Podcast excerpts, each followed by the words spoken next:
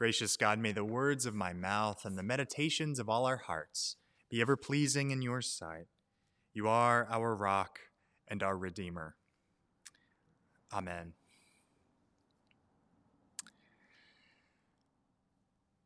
Well, it was a strange and disorienting week. One full of grief and bewilderment and anger and fear, palpable fear. The Capitol was stormed, lives were lost, there was mayhem and sedition, and the leader of our country was worse than silent. We thought we were leaving the craziness behind in 2020, but 2021, 10 days in, hasn't been much more sane.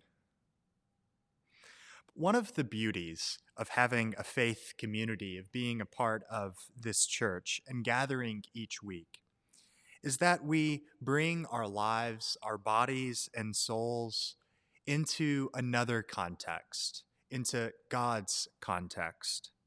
Today, with our gospel reading, we're brought to the sandy banks of the Jordan. Mark, as we've just heard, makes it a point to say that there are a lot of people gathered there at the banks. And people from the whole Judean countryside and all the people of Jerusalem were going out to him it's Mark's way of saying everybody was there. Everyone you know, your whole neighborhood, your whole street, they are there. And we are there too. It's cold this morning, and it may have been cold that morning.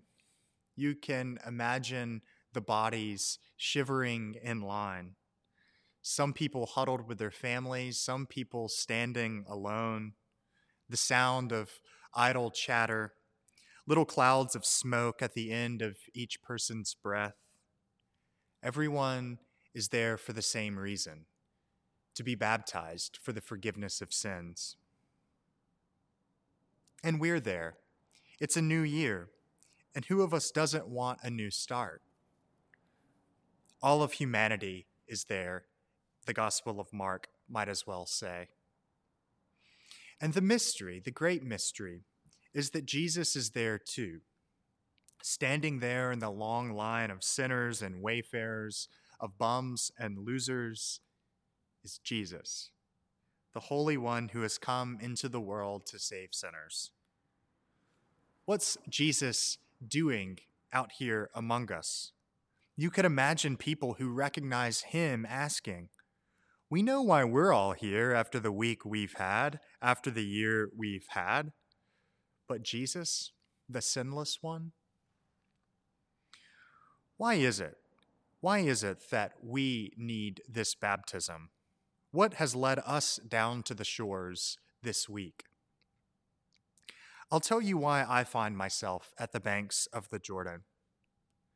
It's the only option I've got. I've tried everything else. Nobody goes out to the river to stand and wait and then finally receive their turn, only to be drowned and brought back up until it's their last option. We've read books on improving our lives. We've tried New Year's resolutions. We scan the shelves for our books on mindfulness and yoga and becoming the better version of ourselves. But here we are, out of luck and out of options, looking for a new start, here with all of the Judean countryside and all of Jerusalem. We need to be saved. Baptism. Baptism is really about death. It's about admitting our own death. It's a stripping away. There's no giving of moral advice here on the banks. Humanity, it turns out, doesn't need advice. Humanity needs death and resurrection. The Bible's word for that is salvation. Full of steam from two days of watching the news, I spent Friday locked into a Facebook jousting match with a friend from college. He posted what was, to my mind, a nonsense tweet, trying to bring some amount of sympathetic understanding to Wednesday's events. And I just couldn't let it go and turned into quite the saga. I even called Katie back in back into the back room away from work a few times to come in and read what I was typing up just to confirm that I was right. My wife, my wise wife, warned, Garrett, you're probably best just to let this one go. Which I'm happy to say that I did two and a half hours later. And at that point, I felt kind of sick. It's like that feeling after you've eaten too much candy. A good argument feels like that while you're in it, but afterwards, you're just like, oh. And the truth is, I had missed something truthful. Though I was right, I'd missed the truth. Because, really, in reality, I was just happy to be talking to this particular friend.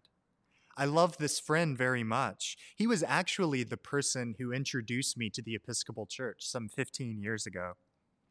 But typing away at the speed of light, I couldn't see him, nor could I see the hurt I was feeling inside me about the week's happenings.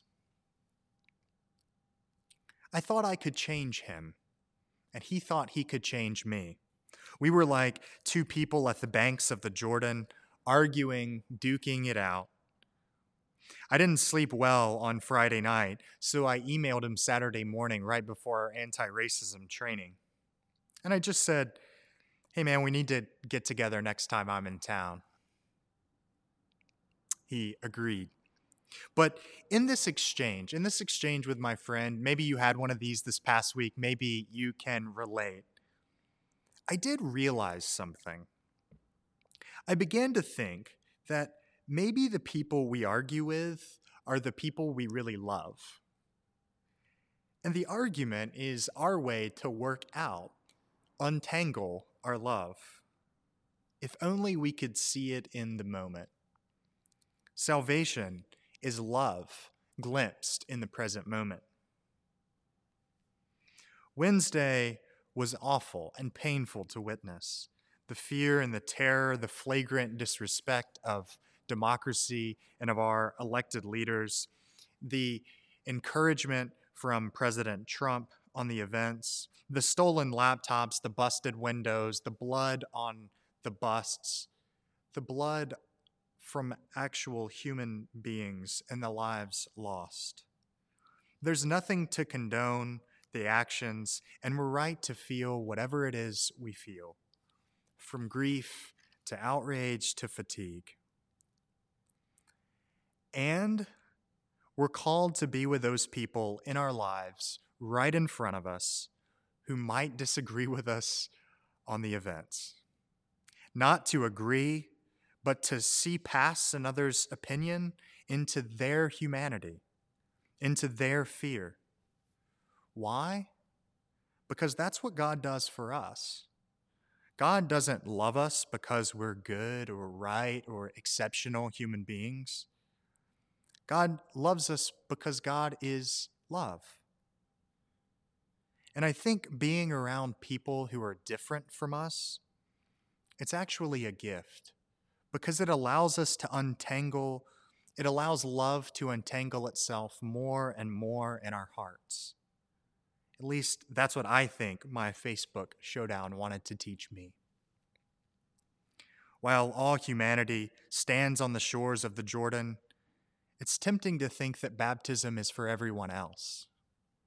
But it's for you and me, each day, to reaffirm and re-acknowledge our baptisms.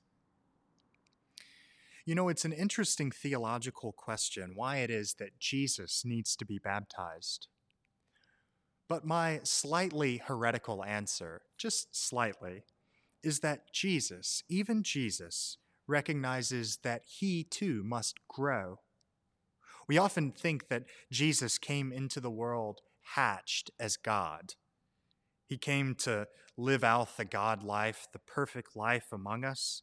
He never sinned. He never thought a bad thought. He never got annoyed. He never woke up grumpy from an afternoon nap. Now, I admit these are tricky waters to wade into, but what impresses me about his baptism is that Jesus knows that to be human, to be fully human, is to grow. To be human is to recognize that you might be wrong. Actually, to be human is to be wrong, to have things only partially right, to stand in need of change, to need to grow. That's what I take baptism to be about.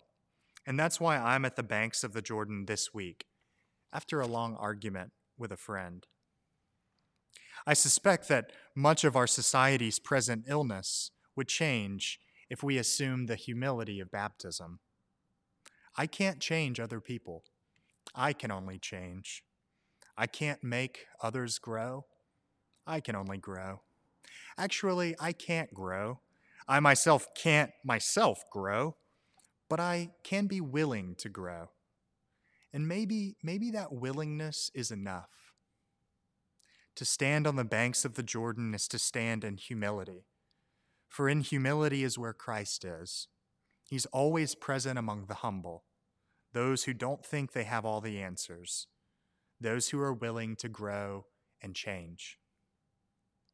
So I have to tell you a story about my very first baptism at my parish in Pittsburgh. I was baptizing a set of triplets, two boys and a girl. Um, they were I don't know, somewhere around two years of age, maybe a little older. Sometimes that age can be a little tricky with baptisms uh, because, well, you don't hold them. They walk up on a ladder themselves. They're also old enough to say no. Well, this baptism, the baptisms themselves went great. Each of the kids did their part and perfectly stepped up onto the stool and let me rinse rinse their heads guided each one up, guided each one back to their parents. But then, then came the moment to anoint them. The prayer book has the priest use the chrism oil to make the sign of the cross on the candidate's forehead with the words, You are sealed by the Holy Spirit and marked as Christ's own forever. Maybe you had those words said over you when you were younger. The first two kids were perfect. They were very receptive. But right after I marked the last one, actually, right as I was going to mark the last one, he looked up at me and his big blue eyes blazed open. And he said, Uh oh.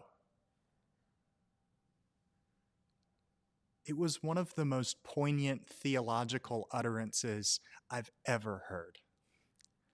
Uh oh.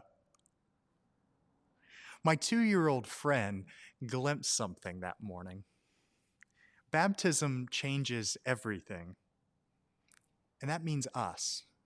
Baptism isn't a sweet little rite, it's not merely an initiation into a local church. You are marked with the sign of the cross, and your life has been changed forever. Your life isn't just a simple unfolding of right opinions you are thrust on a path of growth and change. There's a lot more that can be said about baptism and its radical implications. In some ways, this little homily can only scratch the surface. But my question for you and me this morning is simple Do we want to grow this year? Do you want to grow? Do you want to change? Like, really? Do you want God to change your heart and help you grow in love? Friends, this has very little to do with who the president is. It has very little to do with what is on the news. It has very little to do with being right or holding the right view of things.